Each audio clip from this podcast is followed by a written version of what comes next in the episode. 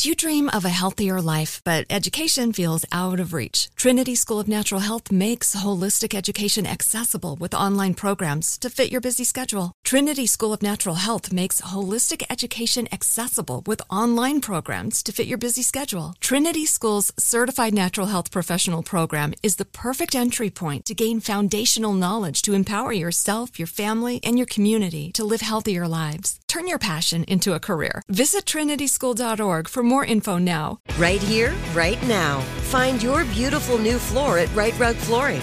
Choose from thousands of in stock styles, ready for next day installation, and all backed by the right price guarantee. Visit riterug.com. That's R I T E R U G.com today to schedule a free in home estimate or to find a location near you. 24 month financing is available with approved credit. For 90 years, we've been right here, right now. Rite Rug Flooring. Hey guys, you know what this playground could use? A wine country, huh? A redwood forest would be cool. Ski slopes! Wait! Did we just invent California? Discover why California is the ultimate playground at visitcalifornia.com. This is Alec Baldwin, and you're listening to Here's the Thing. Ladies and gentlemen, the President of the United States. On my first day in office, I said I'd close Guantanamo Bay. Is it closed yet? No. That's Fred Armisen on Saturday Night Live, adding to the show's distinguished line of oddly perfect presidential impressions that started with Chevy Chase. Now there is Fred, who also plays other important icons such as Larry King, Mahmoud Ahmadinejad, Rupert Murdoch, and Prince. Attention, sexy passengers. This groove jet's about to take off, so please direct your attention to my co host, Miss Beyonce Knowles. Fred Armisen grew up in Valley Stream, Long Island, with a Venezuelan mother and a German Japanese father. My mom really loved Saturday Night Live. She did. She loved it. She, I remember her talking about Chevy Chase, and she would say like, "Oh, Chevy Chase, he's so funny. You just look at his face and you want to laugh." and that made a huge impression on me. And and even as a, as a kid, I thought, yeah, that what is that like? A guy who just from looking at him right away, you know, it was, he does it was nothing absolutely and you true. burst out laughing. Yeah. Armisen is also co-creator of Portlandia, a playfully subversive sketch comedy show on IFC, in which he co-stars with the musician Carrie Brownstein. I have to get up early for work, so let's get in our PJs and then we'll watch one more. Okay, But- one more. So good. How is it so good? What time is it? It's like daylight already. How did that even happen? We just stayed up all night. Do you want to watch more? Portlandia, which he produces while SNL is on hiatus, recently won a Peabody Award. Uh, thank you so much for your guidance and for believing in the show and for allowing us a freedom not to be reckless but to be bold. Fred Armisen uh, is part of the American comedy landscape, but he took an unusual path to get there. For 10 years, he was a punk rock drummer in a band called Trenchmouth. I worked so hard on that band. It was like an obsession for me, but it was like I just worked every day. We were in the van, we toured, toured, toured, Booking toured, places, toured, booking places, bars, booking, clubs. booking, booking, booking. And just trying to get slots in clubs Yeah. over what area? The just whole general? United States and Canada. And you were offloading and reloading your own equipment. You Yeah. were your own roadies. Absolutely. We didn't bring any extra people to save money. Up and down stairs, middle of the night, lifting, lifting, lifting. Drums, cymbals, amps. Then, uh, if it was a local show, flyers, uh, records, getting them out to people, getting them out to radio stations. It was nonstop. the same band Same band. for Nonstop. 10 years. Let's say 88 to, uh, I'd say maybe nine years. Uh, Was it successful? It depends how you look at That's it. That's what I'm saying. I want to know your definition. By my your definition, I had success in getting becoming closer with my friends. I had success in playing the drums. I played a lot of drums Yeah. uh, for a long You time. enjoyed yourself? Enjoyed myself. Traveled the country and Drank a Europe. lot? I, I'm not much of a drinker. played in Europe, played in the States. So absolutely, that all that stuff was like, that's a success. Was it what I wanted? I wanted much more. You did. Much more. Why? Why? Why? Because I want, I wanted to be as big. I remember this is going to sound. I'll just be honest about what I wanted, but I was wanted to be as big as the Red Hot Chili Peppers. I was like, God, they're huge. They're huge. We can do it. So because we never attained that, and I would see bands from Chicago kind of swoop right by us. I saw it as not a success, and that's what kind of got me into doing comedy. I, in fact, I remember one band in particular. I remember seeing the drummer and saying to myself that like I don't want to be that. Right. And he was older than me, so he must have been uh, who knows what, 38, 40 or something like that. And he was a drummer in a very And you were how old? I must have been 27, 29 So you were young. or something. He's He- 10 years older than you and you said 10 years from now I don't want to be I saw he he had some gray hair, and which is nothing wrong with that. I'm saying, but this what I did not like was that he was still lugging his equipment, and I just and I was just like, I don't want to be that guy. I don't want to arrive in some town and ha- find a place to stay. It just doesn't look nice. Yeah. Do you know what I mean? Like I, I You've done that. yeah, it's fine for when you're in your 20s. It's great. I, we slept on floors, shared motel rooms, shared really like the worst kinds of places you could Yeah. imagine. You know, But stuck together. stuck together. Describe Trenchmouth's music. Who wrote the songs? We all did together. You all did. Yeah. When did the songwriting happen? You just like get together and say, today's rehearsal songwriting day? Yeah, it's kind of like we had band practice every whatever three times a week or something, twice a week, and you just sit in a room and you're like, I have this one part and I have this other part, and we just put them all together.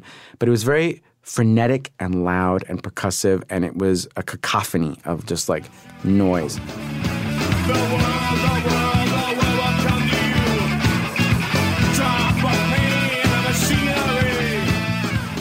I was a little bit of a ham, so like I really wanted to play a lot of drums, like Keith Moon style.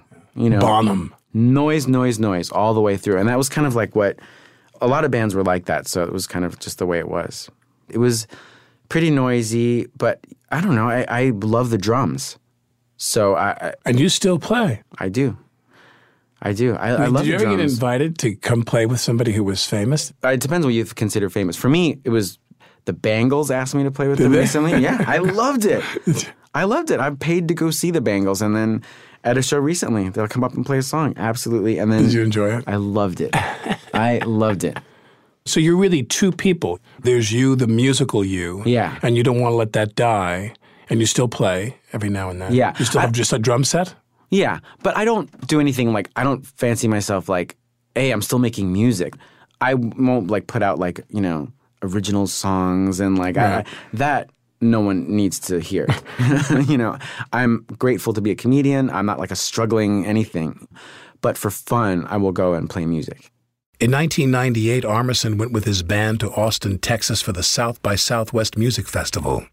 Along with his drums, he brought a video camera. and there were all these seminars and stuff on how to make it in the music biz and somehow uh, i got it in my head to interview people do different characters and uh, it just became this this video of And you'd never of- done anything like that before? no You're down there, and the, and the whole uh, the whole experience down there was a musical one, but Yeah. you start doing funny stuff. and i don't even know why i did it you know i was just like i just thought it would be a fun thing to do and a friend of mine edited it together and that tape this is 1998 sort of made the rounds they, they wrote about it in this local chicago paper and then i showed it at a club there that i used to play in trenchmouth uh, at this club as many people turned out for that as with the band. So right away i knew like oh i could do this and not have to load in my equipment back and forth. Do you know what i mean? Like mm-hmm. the reaction was greater than when i was in a band. On that night i thought oh this might be a way to go I'm here with the Aluminum Group. I just wanted to know from you guys who thought up the name of the band. And I don't mean like originally, I mean like who was the person who decided that that was going to be the name. And what record label are you on? Is it the same record label that you were on a couple years ago? Or is it one that's going to be different? And is it the one that's going to be on in, in Europe? Did everybody in Trenchmouth get really sad then? Did they know you were going to go? Um, maybe, but they're my friends, so I think based, you know, they had they kept on going with another band. I called all of them, and they said they hate you and they'll never Oh, forgive damn it! No. but hatred equals love. Yeah, it's the flip You know, side. it, it's a it's a, it's still an emotion. It's still a warm emotion. They're not ignoring me. No. I think we were already uh, bro- broken up or breaking up, so it was a very natural progression. Right. Uh, at the time, I was playing drums for Blue Man Group in Chicago. Uh-huh. So um, Now that's doing the same thing every night, isn't it? Yeah. That's a show. Yeah. How'd that grab you? I lo- I learned a lot. You did. I learned a lot from that show because do you, have you are you familiar with the Yes. show? Pure entertainment. It's been playing down on Lafayette Street Yeah. for like 900 years. Pure entertainment. you know, I'm up there in this sort of the, the drums are above the stage, and you can kind of look down at the audience.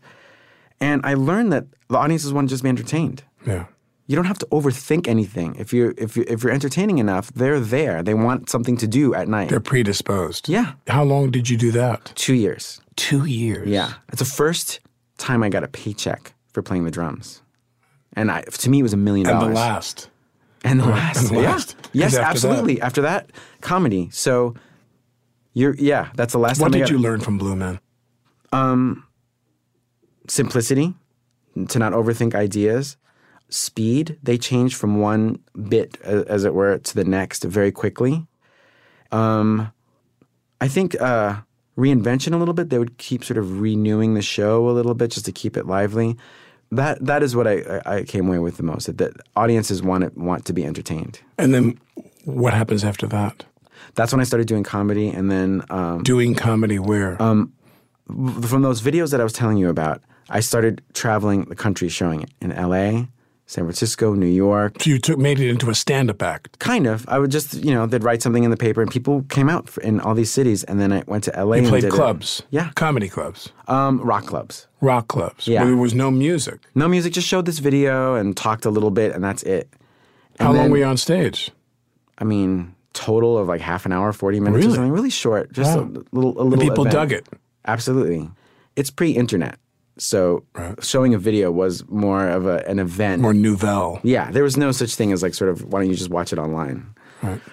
Um, and then someone from HBO was at one of the shows, and then I started doing these videos for HBO. Uh, they had like this these other channels like HBO Zone, Latino. so there's something called HBO Zone, which is this sort of like alternative uh, channel, and then I did these little interstitial pieces for them. Who hired you to do that? This woman, Elaine Brown. Uh, She'd seen you. She'd found you. It was through someone else who worked for a show called Reverb, which is a rock show on HBO. Right. So it was sort of indirect. I did some interviews for them. And then I started making enough money that I didn't have to live in Chicago anymore. I was like, I can I, I always wanted to live in LA. I moved to LA and then I started doing stand up like characters and stuff on stage. Where? There's this one club that I loved called Largo. And people like David Cross and Bob Odenkirk and Marilyn Rice Cub would perform there. And I just wanted to do the same thing, so I just started doing some stand up there as different characters. And so now are you in the full world of sitting down and writing for those shows? You're sitting down doing a lot of writing? Then it's like, yes, no, I did all that for sure. I moved to LA and I just, I just wanted to fit in. You know, I was on my own and I just wanted to perform there and I would just do Were different all your friends back in Chicago? Yeah. Did you make all new friends right away? Did you Yeah. fall into the comedy world? Yeah, I did. I just wanted to be part of it. You know what I mean? So I think it was. And you were open to it? Yeah. And then I, I just. And who became your pals there in LA? Um, Paul F. Tompkins, Bob Odenkirk really helped me out Right. a lot. From doing stand up there, he had a pilot for a show called Next, which had different characters and it was a sort of variety show. And he got me onto the cast for that. And from that is where I had like all the um, tape to submit to SNL. Hello, welcome to Focus on Talent. I am Gerhard Lipschitz, and today my very special guest is the wonderfully simple Ray Romano. Thank you so much for coming. This is really great. And you began in, in stand-up comedy and so, and, and I think that your act was not so good, yes? Well, I, it seems to make people smile, I guess. yes, yes, but perhaps it is a yawn, and, and you are paid by the yawn, and that is why you're so rich, yes? I had enough tape to submit to SNL. My agent and manager sent it to them, and then I was on the cast in 2002. So you show up to New York to do the show. I flew in to do the auditions. You know, I was flipping out that I even got to do the auditions Right. at all. That's a big thing. Yeah, I mean, I met Tina Fey for the first time, Lorne, and Tina was the head writer then. I believe so. I think her and Dennis McNicholas.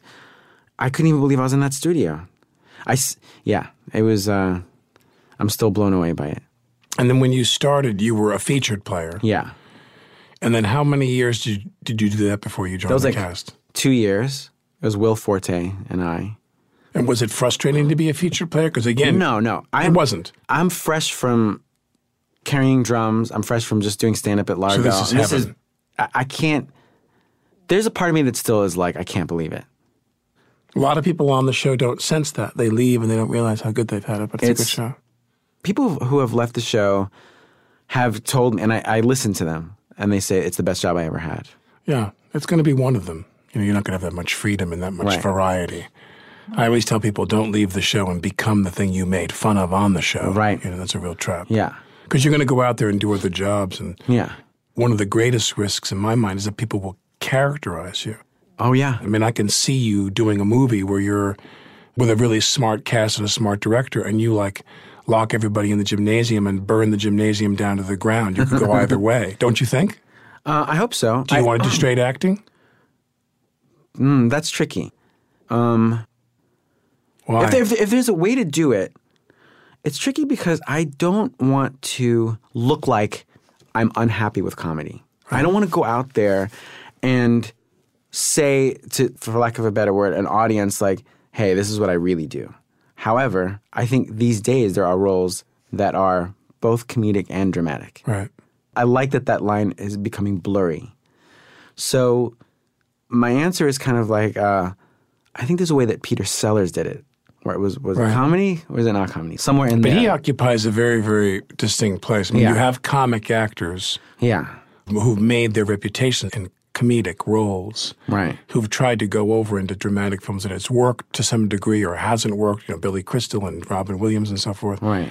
And I think you have a real opportunity, and it's never more vivid than it is in Portlandia that you could go both ways and do the Yeah. comic and the dramatic. Do you feel that way? Yes, because when we do the show, when we write the show, we don't always think about like what's the funniest thing. Right. Like what what seems interesting to us? What what's going to look And if the funny comes, it comes. Great. If it's not quite comedy, that's okay. Like that's it's something else in between. I did. I did read that. Did you read the thing at McSweeney's? It was comparing CD tracks and album tracks. Did you read that? Yeah.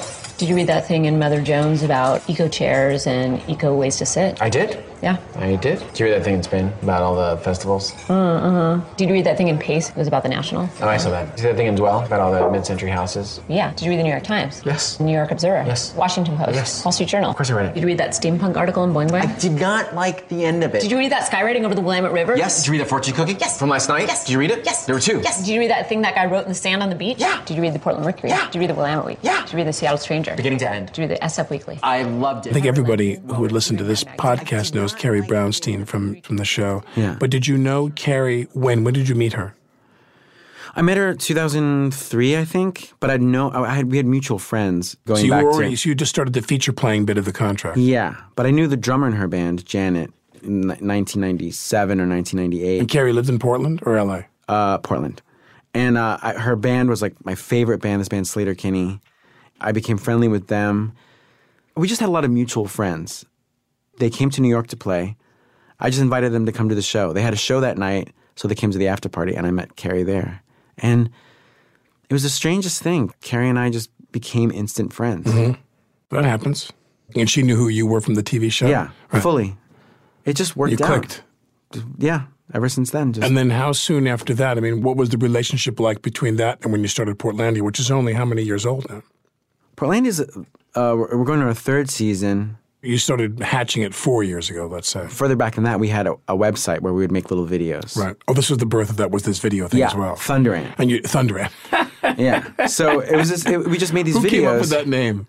Well, it was going to be Thunder Egg, which is the Oregon State rock. And then there was a band called Thunder Egg. So we're like, out of respect, we're like, let's think of something else. And we, we just came up with Thunder Ant. And uh, we just made these videos. You know, I'd go to Portland. It was like the equivalent of jamming, you know? Yeah. And so instead of doing that, which is just like, so what? You know, like, hey, we have this band. We just thought, let's make these videos. There was no pressure on it. It was just like, let's just You just them. erase it if you didn't like it. Yeah, for no reason. Let's just come up with characters. Let's make these tapes, and then we did, and then we had just all these videos on this website. I remember reading that you did about a dozen of them, correct? Yeah, that's about right. And then, then we just had enough to pitch a TV show. And then how does Portlandia become a show? Who buys the show? Um, it was a, a kind of a thing where I, I was just talking to my manager. What do you want to do next? What's something you want to work on? I thought Thunder Ant. Let's just turn it, see if we can turn it into something. And then Carrie and I just thought, yeah, let's let's pitch it. We Was she had- ready for that? Does she want that? Yeah. She seems like somebody who lived in Portland and lived on the fringe and was Yeah. very, very talented deliberately. Yes. That she didn't want to be mainstream successful. Um, I think she just likes doing it.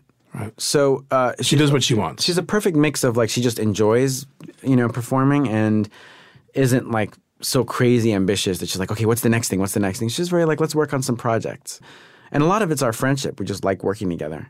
Uh, and then we pitched it to um, Broadway Video, Andrew Singer, and then uh, to you know Lorne. And as a group, we pitched it to IFC.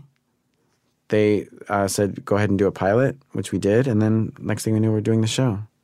And you shoot the show in Portland, Yeah. obviously. Yeah. And what was it like to crew up a show there? I mean, is there a lot of production up there? Yeah, I mean, it was it was eh, incredible. I, I mean, we had I didn't have time to stop and think about, wow, isn't this cool? We just had to get, you know, a director, we, eh, John Krisel. We had to get you know producers, line producers on board. So there was a lot to do, and then we had to come up with the sketches too. And where's the production facility? We just shoot uh, on location. On location. Where's the production offices? Uh, in some defunct building? Yeah. What was it? Like a missile factory? It What was like an, it was like this old sneaker factory? It, was like an abandoned sports store. exactly. Or sports something, action sports something, some like Is the production office for the show? It was. It it just changed, and then it changed the second year. We just, you know, it's which I kind of like. At first, I didn't like, but it's something I, I've grown to like. Is it? It just changes to whatever's the cheapest place to rent space. Right. I think when things are permanent, that's a little. That's kind of a scary thing because then you just assume too much. Is there a lot of other production in Portland? I mean, is there a lot of other A, stuff a little shooting bit. There's a few other things. I th- um, Leverage is shot there. Grimm is shot there. But I think that's it. Maybe? So not a lot is shot there. Not a lot. Not a lot. I think it's nice that, that everyone's employed. You know, anything that brings employment to a city, it's got to be great. Now, when you go there, I'm assuming to start the show, you'd never lived there before. No, but I'd gone there so You much. had because you'd spent so much time. So you knew what this Portland head was that you oh wanted yeah. to I mean, on. It, it, be- that's what also got us to doing the show there. I mean, like I, I would visit Carrie all the time. I'd Yeah. shoot Thunder Ant. For years, I've been going there. and she'd lived there for how long? Um, Forever. For a while, I think she's she's originally from Washington State, and then she moved to Portland. Whatever, you know, ten years ago or something. And so, what is your experience being in Portland? Do people say stuff to you all the time Oh, about the yeah, show? They yeah. just love it. They're so nice about it, and and I really like it there. You know, I'm I'm a city guy. I'm from New York, and and I still love it there. It's smaller, but it's still it's still a city and clean and nice, and it's good food Civil. everywhere. Really civil, really just physically pretty, and and kind of overcast, which I really like. Do you think when SNL is over, you'll stay in New York? Or you think Los Angeles is where you're going to end think- up going? I'm gonna try. Yeah. I'm sure I'll spend, some, I'm sure I'll I'll spend some time in LA and some time in Portland, but I mean, I love it here. Do you develop films now? Do you write films at all for yourself? I've started to. Yeah, you got a good I've idea. started to. Yeah, yeah. I feel like when I when I try to write something for myself, it always, it ends up in TV form, but still, I want to try to expand that. You would never do a TV series. Um, I would do. I would do anything. Anything that seems interesting, I would. I would do. Anything that seems like uh, something you know good to be part of. So when you sign a contract, like with Broadway Video, Yeah. for those people who don't know this, that's Lorne's company, Right. his production arm, and you have to deliver how many episodes? Ten. You just first, do ten. First one was six. Second was ten. This one's going to be ten. Also. So this one's going to be Ten's 10. a lot. That's, that's what I was going to say because eventually you start again when As soon as I'm done with SNL, yeah. you're going to go right out to Portland with Carrie and start Yeah. again and do ten, and that ten will take you through what, through the summer. Yeah. So you spend your whole summer working with Carrie, then you come back to SNL. Yeah. You have a little bit of a break. No, in fact, it, it overlaps a little bit. I, in fact, I might have to miss some, maybe a little bit of rehearsing when we come right back next year, because I think it's going to bleed into October a little bit. What do you do for fun? I I just work all the time. All you do is work. Yeah, Because this is I- what you wanted. Yeah. Today I'm going to go into work and we're going to start writing, and it's work, but it's still, you know, trying to think of things for for the show. What do you watch on TV? Um, lately, Game of Thrones. You do. Why? I'm just, I'm very addicted to every s- story that's going on in that show. It's so well done. It's so well done, and and it's a weird mix of like, it's kind of historical, not historical. Right. It's fan. I mean, I guess at this point it's just fantasy, but like, it's just it's just so well done. I really really love it. Downton Abbey is really fun Yeah. to watch. And, I have to watch that. I haven't watched that. Um, Girls is really great. That show's great. Veep, so many great things. I always remember uh, Favreau had that show Dinner for Five. I remember that. Yeah. I used to watch that show. I love Yeah. that show. And uh, Favreau had these people on, and Favreau's talking to these people, and he says, "Well, you know, in the movie business, there's three things: there's the director, there's the script, and there's the cast. And he said, you can afford to take a chance on one of the three. He said, but if two of the three, let alone three, but if two are in doubt or you have questions about it, he said, don't do the movie. I remember sitting there in my bed and I'd already been in the movie business for like, you know, I was, I was 40 years old or 45 years old. I remember sitting there going, damn, now he tells me, damn you, John Yeah, Favreau. that was that's really good. He taught me a big lesson. Yeah. Did you ever meet someone who was an idol of yours and you really had an amazing experience chatting with them? Oh, absolutely. For example, Steve Martin. Right. I mean, oh, him. uh, he's you know, it's it's even weird talking about it because I feel like I I know him somewhat. sure. But uh, in the comedy world or in the entertainment world, he's just like the experience is greater than I ever thought it would be. Right. Because I idolize him, and then on top of it, the way he's just the way he is. You know, that's part of the thing. The, the, the seeing how people are as people. That's another nice surprise. Yeah, he's a very sweet guy. He's just uh, yeah, and he he loves art, and that's like, the- yeah, You seem very goal oriented. You've had goals. Yeah. You wanted to be in the band. You did the band. You did that till you were done. You put it down. You went to this. You, you've moved along. Yeah. What else do you want to do? Um, someday want to invent a type of entertainment that isn't is is really blurry between comedy and something else that doesn't have a name yet. But I do want to see if there's another way to another level of um, fooling people as opposed to just doing a character, something a little bigger than that. And I don't know quite how to do it yet, but uh, I, I, Do you think being famous has killed that opportunity for you personally? And sometimes. So that someone you'd have to get someone else to do it. Maybe, you'd have to write and produce that. Yeah. And because you couldn't do that. Yeah. Because the minute you show up, they know something's going on. But uh, yeah. Do you find that? Do you find that when you walk up to people automatically, like someone once said something to me, they said to me, "You- you're, you're at a wonderful place, which is also a terrible place. Yeah. That place where people are going to laugh at you whether you're funny or not. And he meant it as a dig. Yeah. Do you find that's true with you, that wherever you go, people are predisposed to you saying something? Yeah, or if I do like a, a stand up show somewhere, I find that I want to put more effort into it, but sometimes I don't really have to. So that might not be a good thing. You- So, um, what about in your personal life? How has your personal life changed as a result of being famous? Um, it's everything I ever wanted, but there are- are some things about it that are just very new and just very interesting. You know, like I love New York. I love riding on the subway. My subway rides aren't as private as they used to be. Right. That's when I start trying to think of ideas. I listen to music, and that's just different now. And people say things to you. Yeah, perfectly nice. Perfectly nice. I would have done the same had I met whoever. But that's that's changed. It's like a different kind of subway ride. What about your relationship with your family, your friends? I mean, do you still have the same friends? I've, yeah, kind of. But I've grown, you know, gotten new you- friends. yeah, you- obviously, another- new But- circles of friends new come circles with of each friends, but ladder you go up. Yes, but I've maintained my friendships with the guys in the old band and people. have- Odenkirk? yeah, absolutely.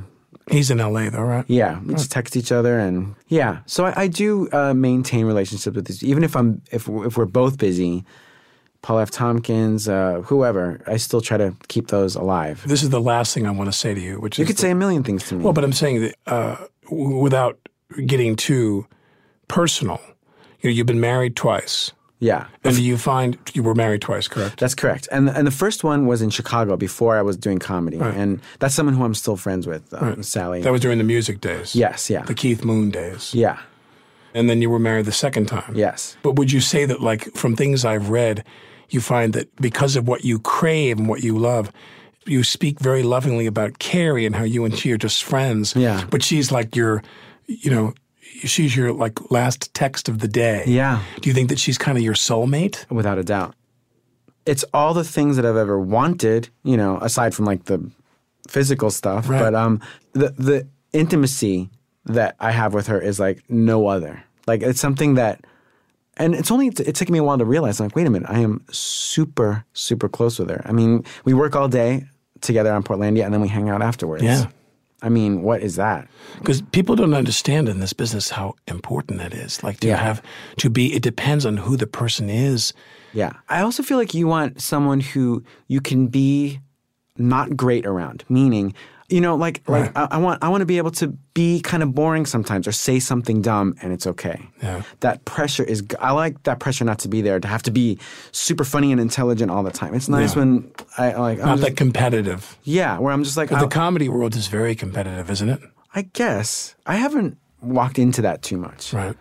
I wasn't part of a comedy troupe or anything, and so, and the stand-ups I've become friends with, have, have all been very, you know, supportive. Definitely. Depending on the outcome of the election, you can expect to see more of Fred Armisen on SNL next season as Barack Obama, but definitely more of Prince.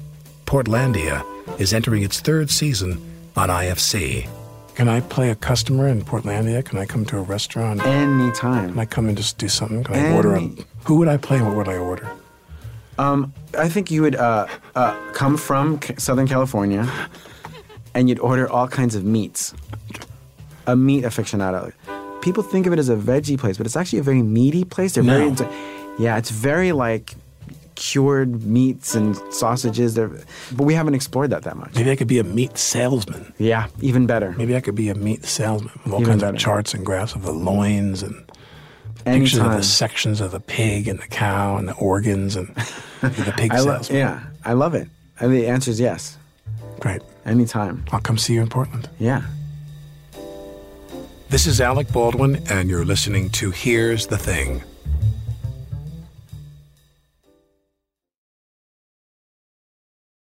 Do you dream of a healthier life, but education feels out of reach? Trinity School of Natural Health makes holistic education accessible with online programs to fit your busy schedule. Trinity School of Natural Health makes holistic education accessible with online programs to fit your busy schedule. Trinity School's Certified Natural Health Professional Program is the perfect entry point to gain foundational knowledge to empower yourself, your family, and your community to live healthier lives. Turn your passion into a career. Visit trinityschool.org for more info now. Right here, right now. Find your beautiful new floor at Rite Rug Flooring.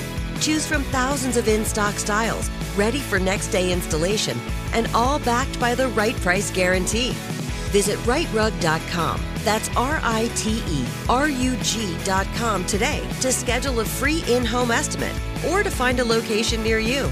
24 month financing is available with approved credit. For 90 years, we've been right here, right now. Rite Rug Flooring. Hey guys, you know what this playground could use? A wine country, huh? A redwood forest would be cool. Ski slopes! Wait! Did we just invent California? Discover why California is the ultimate playground at visitcalifornia.com.